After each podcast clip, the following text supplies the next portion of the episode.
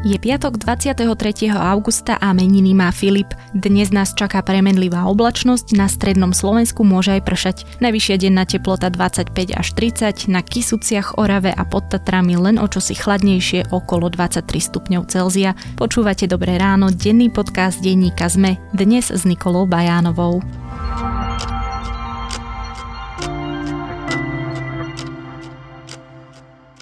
A teraz už krátky prehľad správ. Marian Kočner mal podľa komunikácie cez šifrovanú aplikáciu Trema informácie o úkonoch, ktoré policia chystala v jeho kauzách ako falšovanie zmeniek televízie Markíza či Technopol. Informácie podľa aplikácie dostával aj o vyšetrovaní vraždy Jana Kuciaka a jeho snúbenice Martiny Kušnírovej. Informoval o tom denní gen. O post sudcu ústavného súdu má zatiaľ záujem 8 uchádzačov, 7 z nich sa už o túto funkciu uchádzali aj v predchádzajúcich hlasovaniach. Poslanci z nich budú vyberať na nasledujúcej schôdzi, ktorá sa začne 10. septembra. Pôjde už o piatú voľbu. Na obchodnej ulici v centre Bratislavy otvorili novú stanicu mestskej polície. Obchodná patrí k najrušnejším uliciam nočného života v hlavnom meste a spája sa aj s tragickými udalosťami. Africký morošípaných sa po okrese Trebišov pomaly blíži aj k druhému okresu v Košickom kraji, a to Košice okolie. Talianskí policajti zatkli počas dovolenky na Sicílii popredného člena kalabrískej zločineckej organizácie Ndrangheta, ktorý bol viac ako dva roky na úteku. Francesco Ritano je obvinený z rozsiahleho obchodovania s kokaínom. Viac takýchto správ nájdete na webe denníka ZME.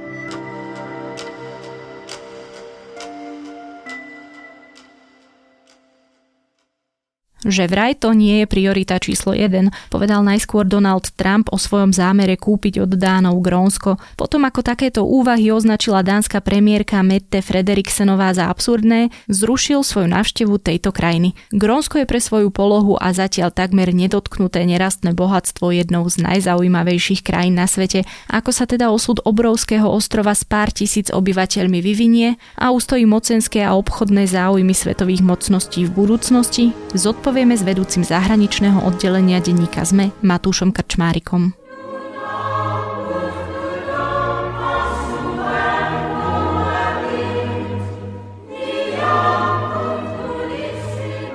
Matúš, povedzme si najskôr niečo k histórii a geografii Grónska. Vieme, že je to autonómna oblasť patriaca Dánskemu kráľovstvu.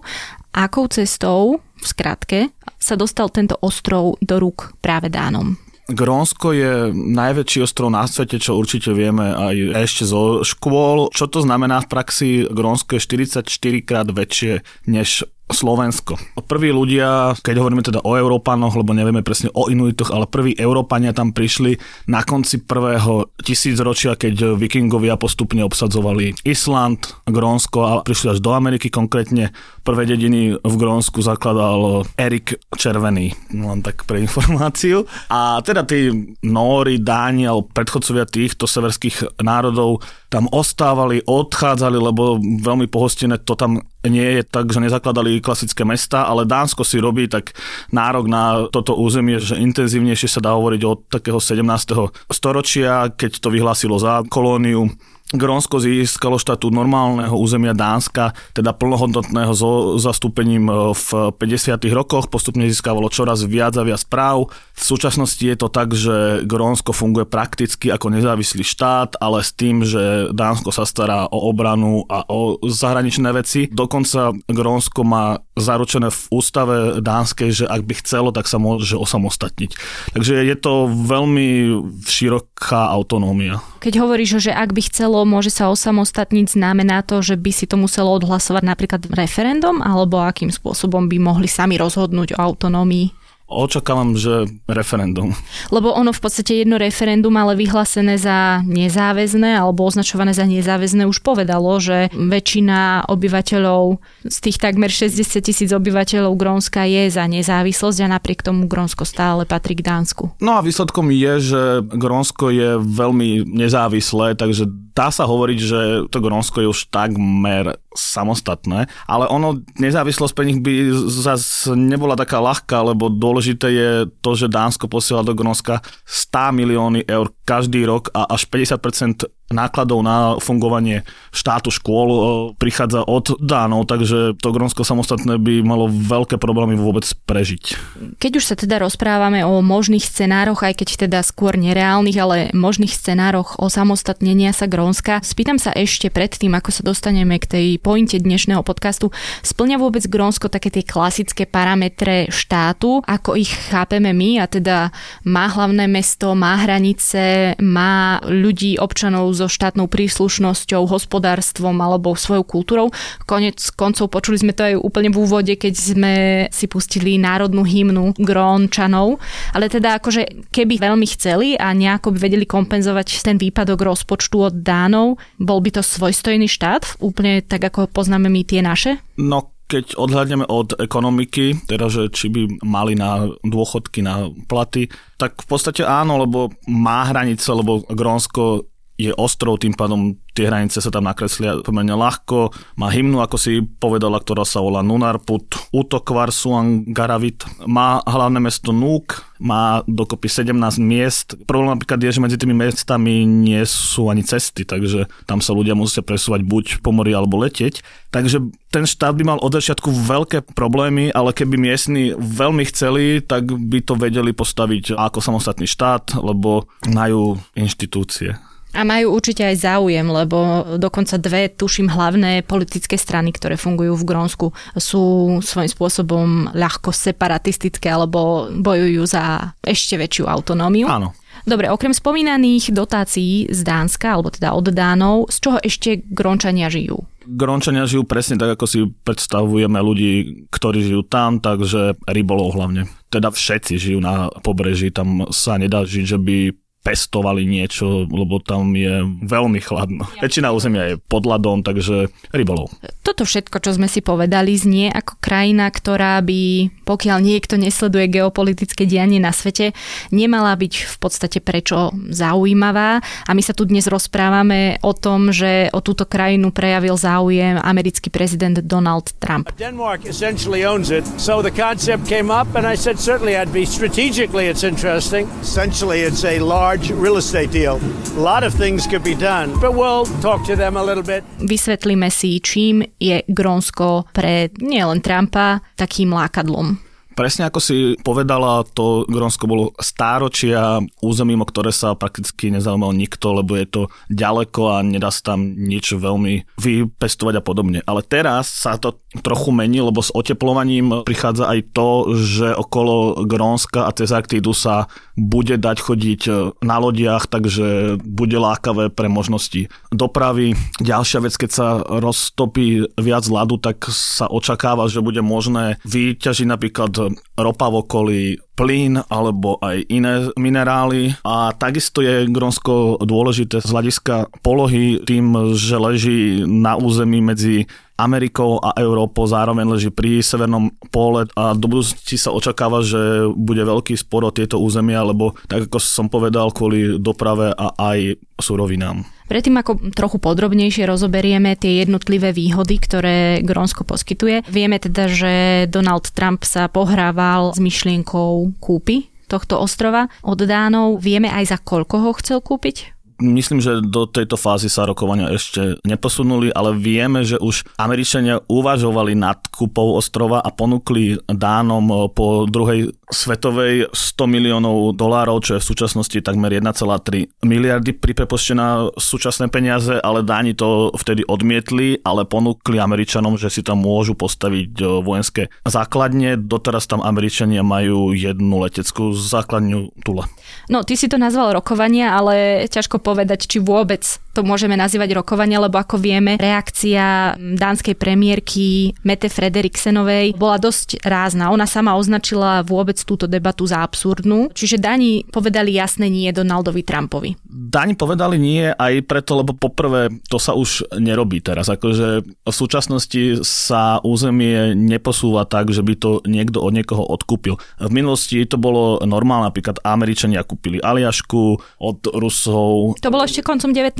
storočia. Aj Louisianu kúpili od Francúzov, dokonca od Dánov kúpili v roku 1917 ostrovy v Karibiku. Lenže nepamätám si príklad, že by niekto kupoval územia v posledných 10 ročiach. Zároveň aj premiérka odkázala, že aj keby ona chcela, teda nepriamo, lebo nepovie, že aj keby som chcela, lebo nechce, tak by dánska vláda skrátka nemohla to urobiť, lebo tá autonómia je tak silná, že o tomto musia rozhodnúť Grónčania, či chcú byť e, súčasťou buď USA, Dánska. Takže reakcia bola v podstate taká, že sa nie je o čom rozprávať, lebo je to nereálne a preto povedala, že absurdné, na čo sa Trump potom ale nahneval, povedal, že takto sa s ním nebude nikto rozprávať a vyslovene povedal, že to bolo drzé.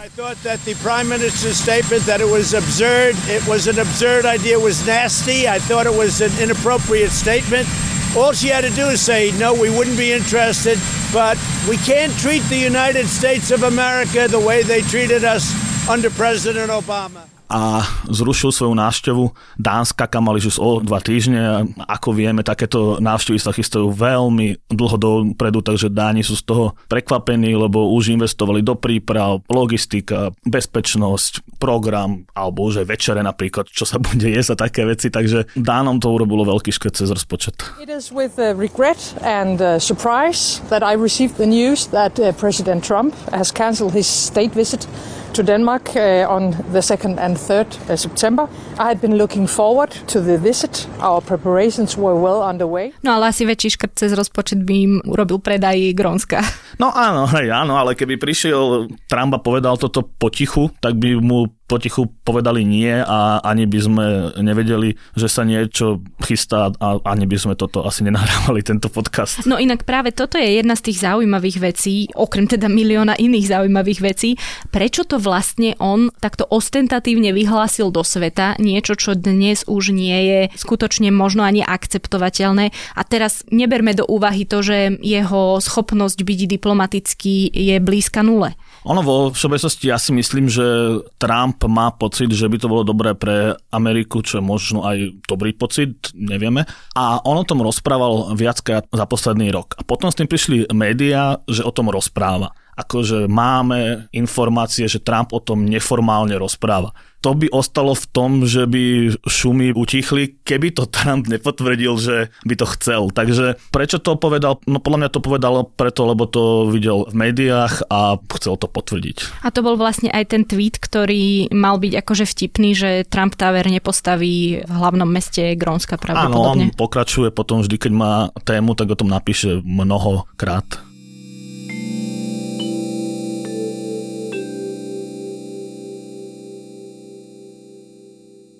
Dobre, rozprávame sa teda o tejto diplomatickej roztržke, ale nerozobrali sme ešte poriadne tie jednotlivé strategické dôvody, pre ktoré by mali mať určite nielen Američania záujem na Grónsku. Povedzme, že sa to Trumpovi nepodarí, teda nepodarí sa mu to takmer 100%, nepodarí sa to asi ani nikomu inému v blízkej budúcnosti. Vieme však, že v Grónsku sú vzácné zeminy, alebo neviem presne, aký je ten názov tých nerastov, ale okrem teda tých iných minerálov sú tam aj vzácne zeminy, ktoré sú dôležité práve pre technológie, ktoré možno ešte len uzrejú svetlo sveta. Nemôže sa stať, že Grončania samotní, ktorí sa v súčasnosti aj odvolávajú napríklad aj na ochranu životného prostredia, začnú tieto nerastné suroviny sami ťažiť?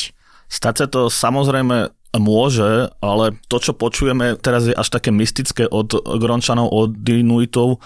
Oni hovoria, že tá zem nie je ich, že takže oni ani nemôžu ani predať, ani nejak meniť, že len žijú tam a dostali ju od prírody, takže teraz hovoria, že oni si tak vážia zem, že by ju neohrozili, ale samozrejme určite je tam skupina ľudí, ktorá v tom vidí potenciál a určite sa bude hovoriť o tom, že či predsa len nezačneme ťažiť, lebo by sme mohli teraz postaviť viac škôl a podobne, alebo zarobiť čisto. Takže teraz hovoria, že nie, ale poznáme to. No.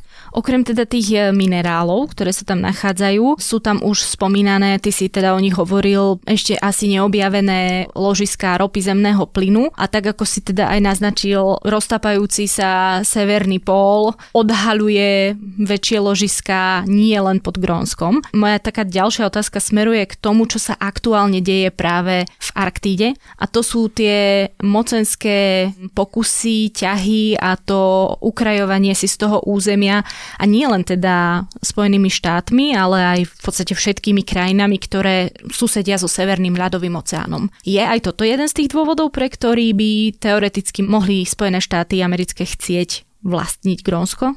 Áno, lebo ak hovoríme o hraniciach, tak nám sa to zdá byť také logické, že ostrov je potiaľ po more, ale v skutočnosti pevnina ešte pokračuje pod vodou a to sa volá kontinentálny šelf. A štát, ktorého územie vlastne pokračuje pod vodou, má podľa OSN nárok tam vykonávať e, aj ťažbu. Takže ak sa objaví ropa pri Grónsku, tak Grónsko, alebo teda Dánsko má právo tam vyťažiť tú ropu. A otázka teraz je, ktorá sa bude rozohrávať v ďalších rokoch až 10 ročiach, že kam až ide kontinentálny šelf tých štátov, tým pádom, že kde môže on vyťažiť ropu. E, napríklad Rusko si to rozohráva veľmi na široko, aj Kanada sa pokúša robiť nároky si na rôzne časti oceánu a z toho potom vychádza, že keď každý štát e, predstavil, čo považuje za svoj šelf, tak sa to prekrývalo. Hlavne teda Grónsku, alebo teda Dánom a Rusom, pokiaľ Dánom, sa nemýlim. Rusom aj Kanade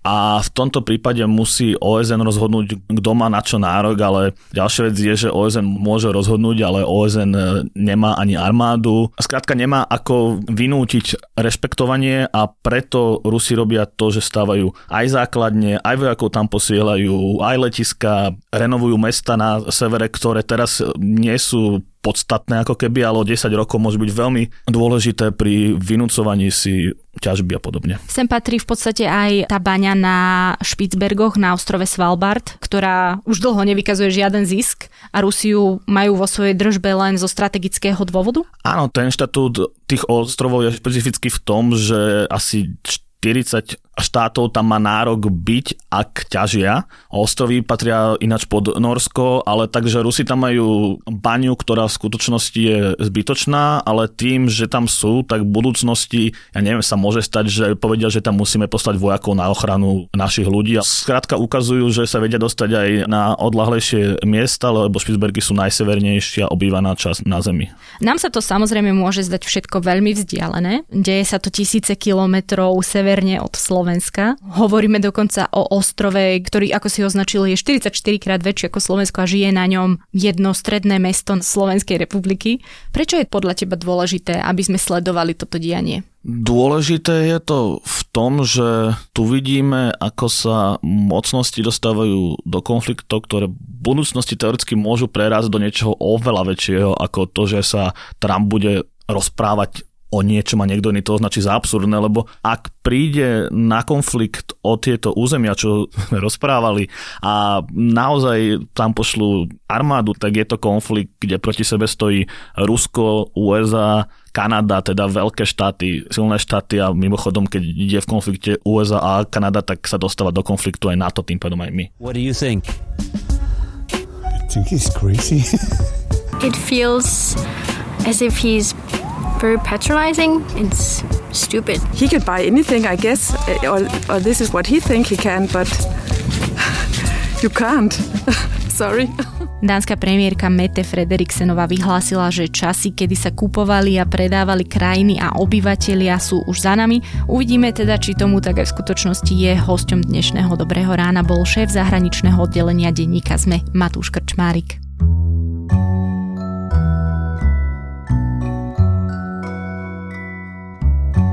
Neviem ako vás, ale vlna True Crime ma zasiahla plnou silou. Nie, že by to bolo čosi, na čo som nejako obzvlášť hrdá a už teraz sa neviem dočkať nejakého psychologického článku, ktorý vyhodnotí, že všetci, ktorých nás to baví, trpíme akousi nelichotivou osobnostnou črtou, ale naspäť k pointe, ak ste prepadli seriálu Mindhunter tak ako ja, možno vás zaujme článok od britského Guardianu, v ktorom odborníci vyhodnocujú, že aj keď sú metódy zo seriálu pre publikum fascinujúce, dnes ich forenzní psychiatri nepoužívajú Prečo? Dočítate sa v článku, odkaz ku ktorému nájdete v texte k dnešnej epizóde Dobrého rána.